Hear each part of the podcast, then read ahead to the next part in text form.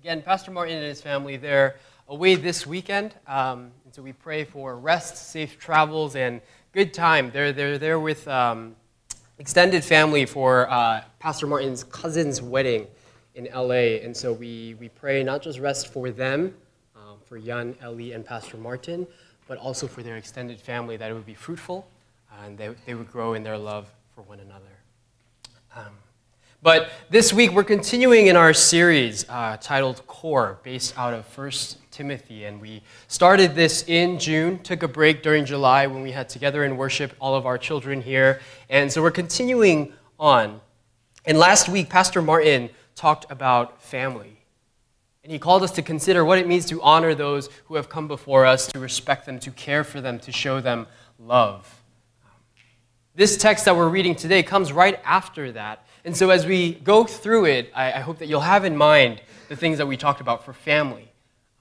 A lot of the text talks about church leadership, uh, but really it's not just about church leaders. A tendency for people when they read this passage, they read about elders, leaders, those who teach, and if you're not involved in any of that, you say, This has nothing to do with me, let me move on, because there's something far more interesting to most people these days, and it's drinking. What the Bible has to say about drinking not as funny here. Um, the first service, they, they got a kick out of it. But this text has more to do than with just church leadership and with the details and nuts and bolts that Paul talks about. And it fits into the rest of the letter, where it talks about um, Timothy, his growth as a leader, how he should care for his leaders, Christian maturity, leadership, and character.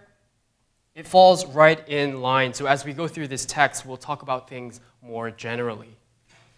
We've talked about the connection between church and family. And the thing I want to acknowledge here is that churches have problems. Amen? Oh, kind of shy. But churches have problems. People at church, leaders, even pastors, mess up and make mistakes. The same is true for families. Amen?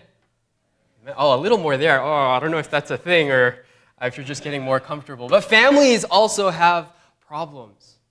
You see, we might tell children that they're perfect in every way, but the truth is they're not. They make mistakes.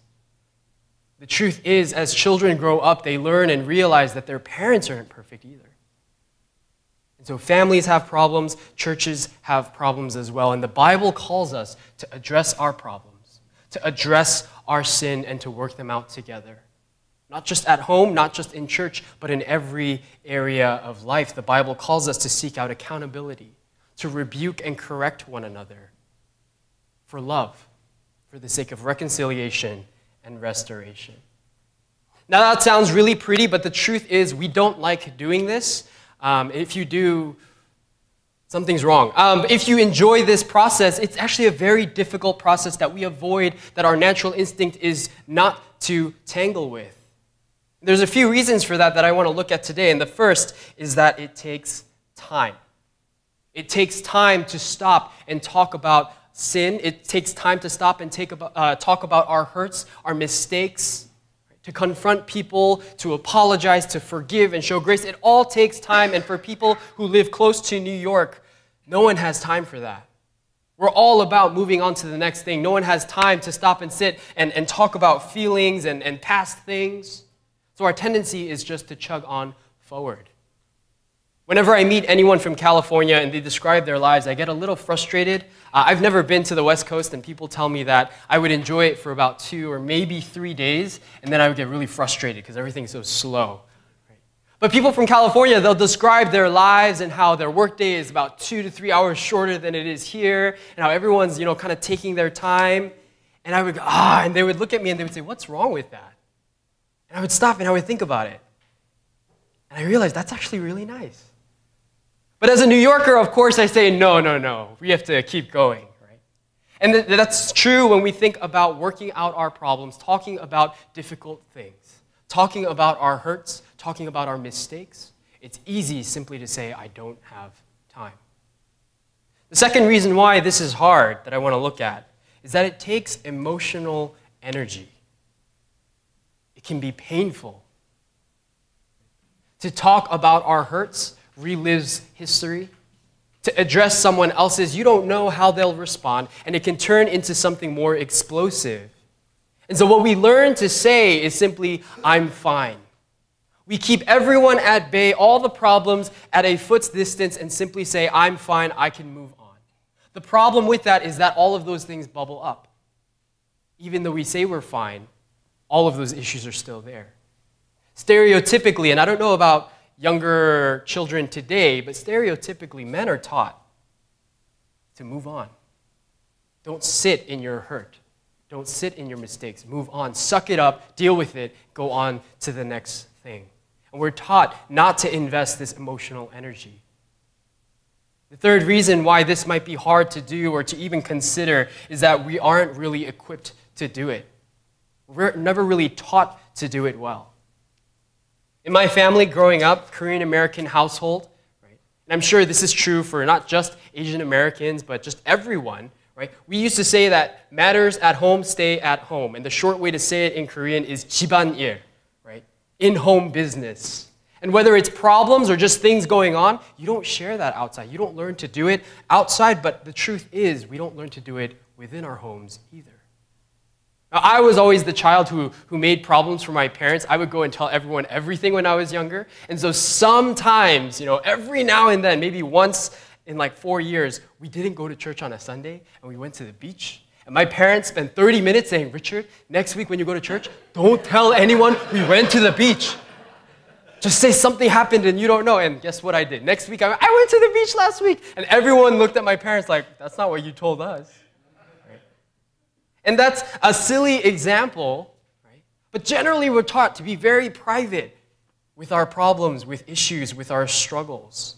And unless somebody in your life has made an intentional decision and commitment to do these things, to teach them well, we don't learn to do it. And so, for all of these reasons, and probably more, it's much easier for us to say, let's not deal with the problems. Let's just move on. Yes, there's a high cost of time, emotional energy. It can be painful. It's hard to learn to do well and takes a lot of time, but the Bible calls us to it because it is worth it. It is worth it because on the other end of this process, there is deeper love, deeper communion, and, and deeper understanding, not just with one another, but with God. Because He has done this for each of us. An easy way to think of that, about it is uh, to consider surgery. When we find an issue that needs to be addressed surgically, we put our bodies through more pain, through anesthetics, through all sorts of things so that we can be better, so that we can be healthier, so that we can consider a longer life. The same is true for PT physical therapy. We put ourselves through pain and, and all these exercises that hurt more than they really should so that we can function better. And so, with this issue of sin and dealing with our sin, yes, it's hard, but we need to consider that on the other side, there is something better. Now, this is also great, but the thing is, the difficult thing and the upsetting truth is that even when we want to do this, it's hard. It's hard. But the Bible says it's so important for us to do. And the language it uses is almost bizarre because it doesn't say, this is important, read this multiple times. It doesn't say it over and over like other things in the Bible. When the Bible repeats itself, it's saying this is important. But instead, it uses different language here. In verse 21, Paul says, I charge you inside of God, of Christ Jesus, and the elect angels. And it's a bit over the top to say, before heavenly witnesses, this is what I charge you to do. And then it gets very serious. He continues on to make this a very public matter. And for people who aren't used to doing this, that's like a death sentence to say, do this publicly. He says, Those elders who are still sinning, who persist in sin, I want you to reprove them, to correct them, to rebuke them before everyone else. And he does this for a very specific reason, so that others may take warning. And so the Bible says that this is important not just because of the people involved, but because we teach other people when we do it. When we deal with our problems, when we talk about our sin, when we learn to rebuke each other in love, we teach the people around it, us. Easy way to look at it is that we teach our children. My dad, when I was younger, and still now, he always talks about DNA. I don't know where he got the idea from. But everything that's like similar between us, he says, DNA. When I was younger, he wanted me to be a doctor, and I wanted to be a doctor too. And he said, It's because of DNA. And I'm like, Sociology and family systems, not so much DNA. But the truth is, we do inherit DNA from our parents. We also inherit a toolbox of skills and, and tools to deal with the world. A toolbox to deal with conflict, our mistakes, and the mistakes of others. You see, when we don't do it right, we teach our children, whether intentionally or not, we teach them how to do it as well. And this applies to our own biological children, which I have none of, so I don't know why this is a motion that I chose. But whether it's our own children, whether it's our extended families, or whether it's even the children in our church family, we teach our children how to do this based on how we do it. And so we can be intentional to try to do it well, we can be intentional, make mistakes, and teach them poorly. We can be unintentional, which I think is far worse than either of the other two options. What else is that we teach other people when we learn to do this well. See, students, if, for example, if a student does something wrong, they're caught, and a teacher addresses it but doesn't punish them and says, you know, just, just let it go. The other students who watch learn that what that student did isn't as big a deal as we might have thought. It's not as serious an issue, and I can kind of get away with certain things. What's worse in our culture, when we see those who've been hurt, oppressed, abused, cheated, when we see the oppressors and offenders let go loosely, cheaply excused, we might not say it with our words, but we speak a loud message to the victims to say, What happened to you isn't that serious. We teach each other by the way we learn to do this. Second reason why this is very important is that it stunts the function of the body. As the body hurts or is crippled, the body has to compensate. And when problems aren't addressed, that compensation runs deep. The illustration I like to think about is a chiropractor. And maybe you might be on the fence about chiropractic practices and whatnot, but I've been recently watching a lot of chiropractic videos uh, in the last year. Uh, it started it started when I was five. My cousin cracked my knuckle. And then since then, I've learned to crack every joint in my body. And so when I watch these chiropractic videos, it's just, wow, they're so good at what they do, and it must feel so refreshing. But in the midst of that, I hear what these chiropractors say, and a lot of what they talk about is that when you have a problem in one area, it doesn't just stay there. If your hip is off balance, your shoulders will compensate. And you'll have problems in your arms, and you might end up with pain in your wrist that started from your hip. When there's a problem that's not addressed, the body compensates. The same is true for people, whether it's a, a group setting, or it's a family, it's a church, it's a job, whatever it is, this is true. And I'm sure we've all experienced this before. When you're working with a team and just one person isn't really carrying their weight, and nobody wants to address that problem, and so everyone bends and compensates to do more work. When this happens at work, there's a very strong sense of accountability because you can get fired from a job. But students at school, a lot of times this happens, and there are people who just kind of tag along for a grade. And teachers won't actually reprimand them all the time. They'll tell the group, deal with it and learn. And it's a good life lesson.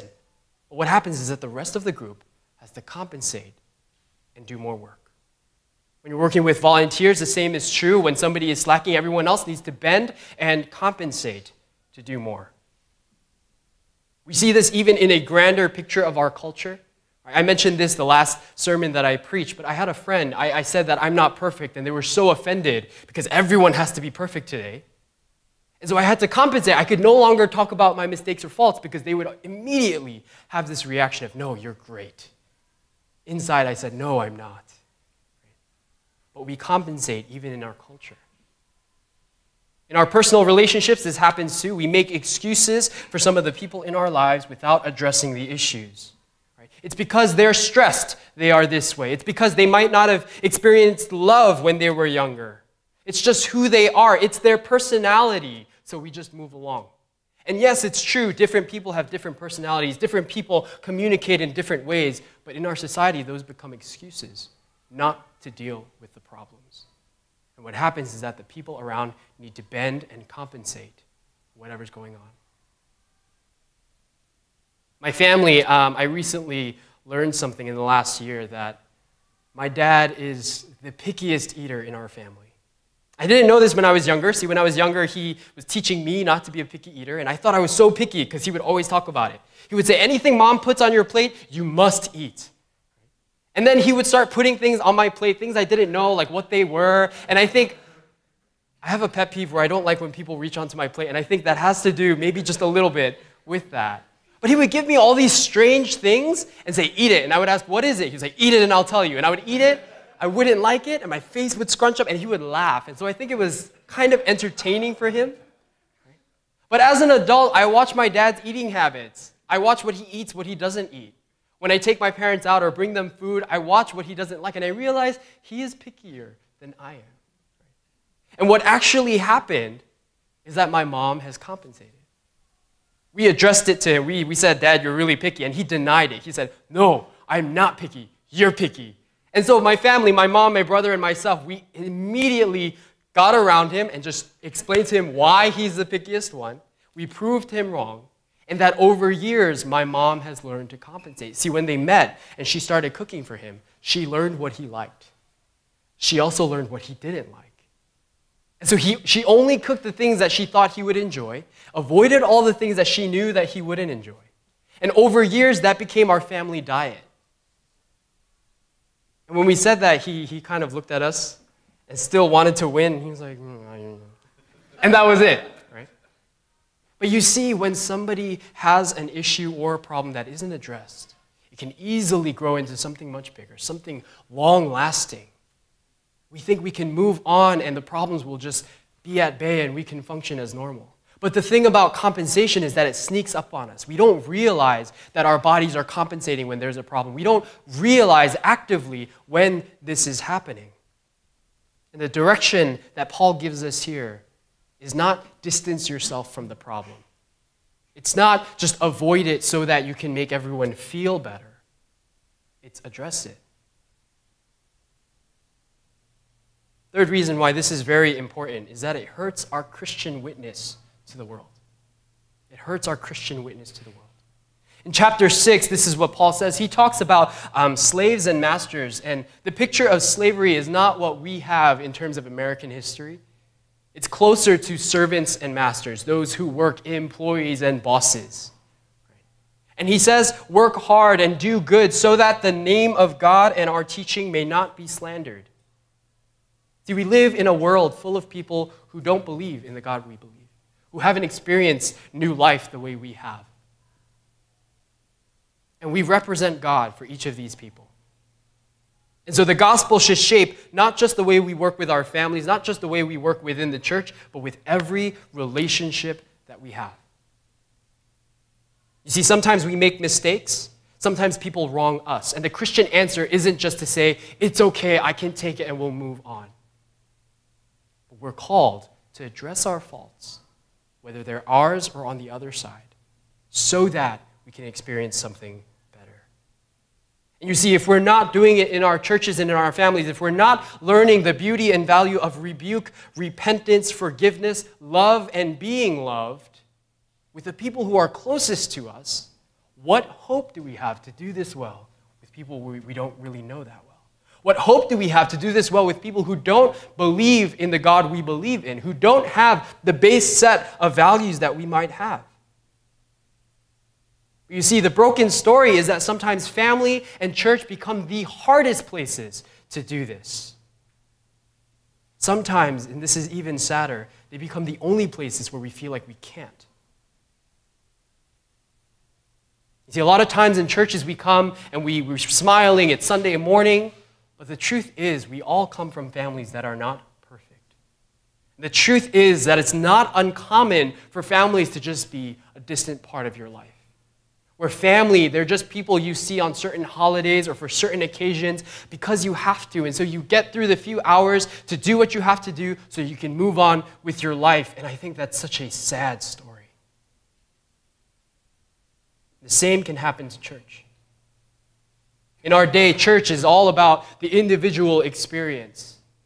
And yes, while that's important, again, sometimes it becomes an excuse where we say it's hard to engage with people. It's hard to work out our conflicts. It's hard to be around people who don't think the way I do, who don't live the way I do, who don't tick the way that I do. So I'll just come to church, worship my God, be good with Him, and be done. But God calls us to much more than that. His individual relationship with God shouldn't be an excuse not to deal with our problems.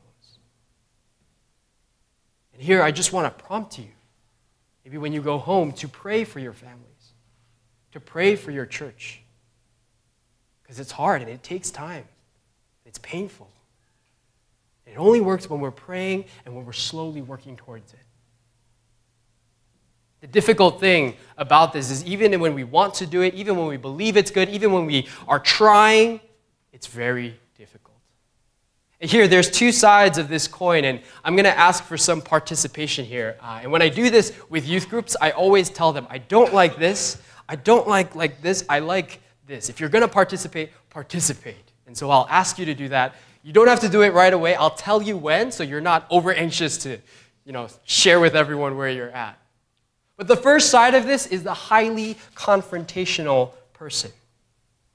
With the illustration of surgery, right, these are the people who can't leave anything alone pimples, scars, anything. They have to pick. And I was that person when I was younger. I have scars from ripping off like beauty marks, and it's really gross, but I wonder if that has something to do with being confrontational. The good side, the good side of these uh, characteristics is that these people tend to value clarity. They value justice. When the Bible says God is a just God, God is all about truth, we say yes and amen. The danger and tendency of these people um, is that we might forget the goal of addressing our problems is restoration. That the goal is not about winning or proving myself right, but it's about restoration, love, and moving forward together.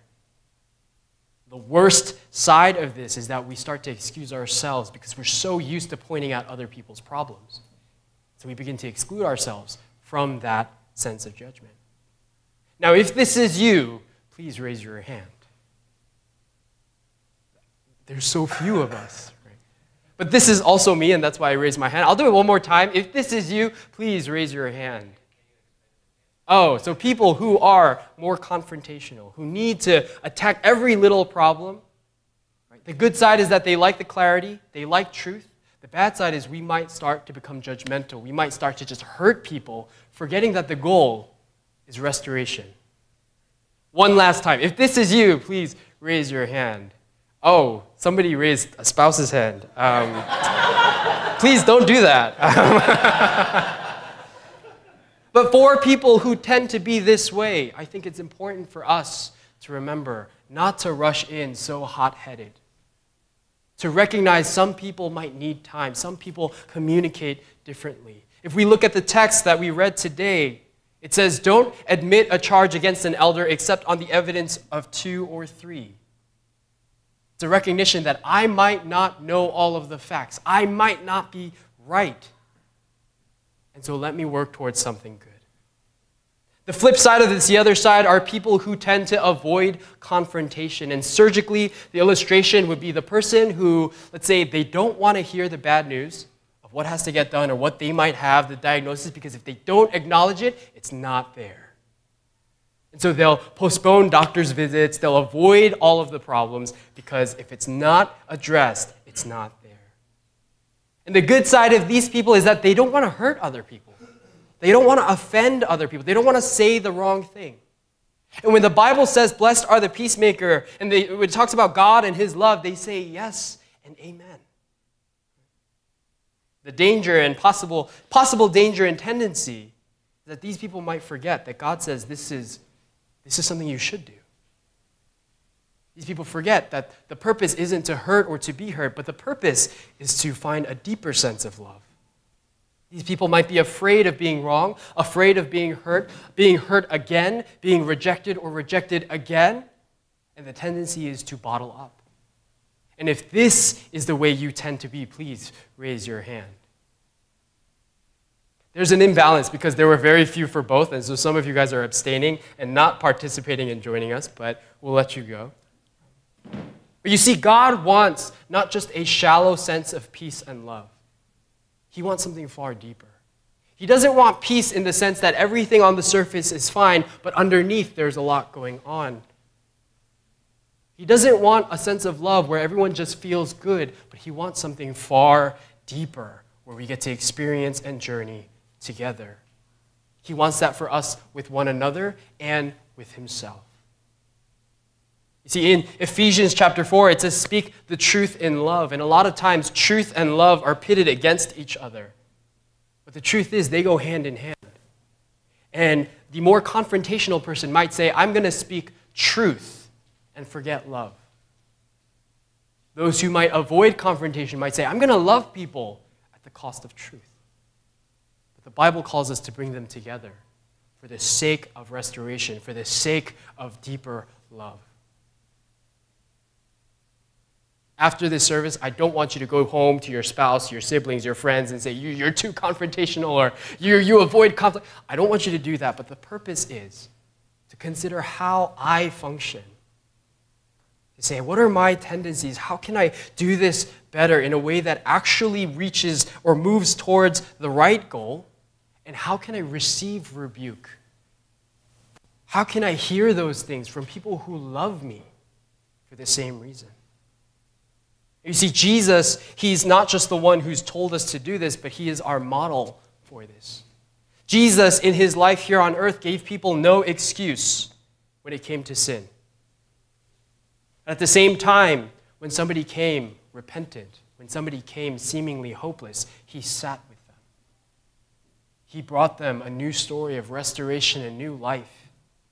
The Samaritan woman uh, in John chapter 4 Jesus actually exposed her sin. If you think about it, it's so ridiculous. He says, Bring your husband. And she says, I don't have one. He says, I know exactly why, because you had five, and the man you're with isn't even your husband right now. I can't imagine the shock if someone were to do that. See, he doesn't just hear her out, he exposes her sin, but instead of shaming her, hurting her, pushing her away like the rest of her town has, he brings her something better. Zacchaeus described in Luke chapter 19. He's a tax collector who's cheating his own people. And when Jesus is coming, he's up in a tree just to get a glimpse.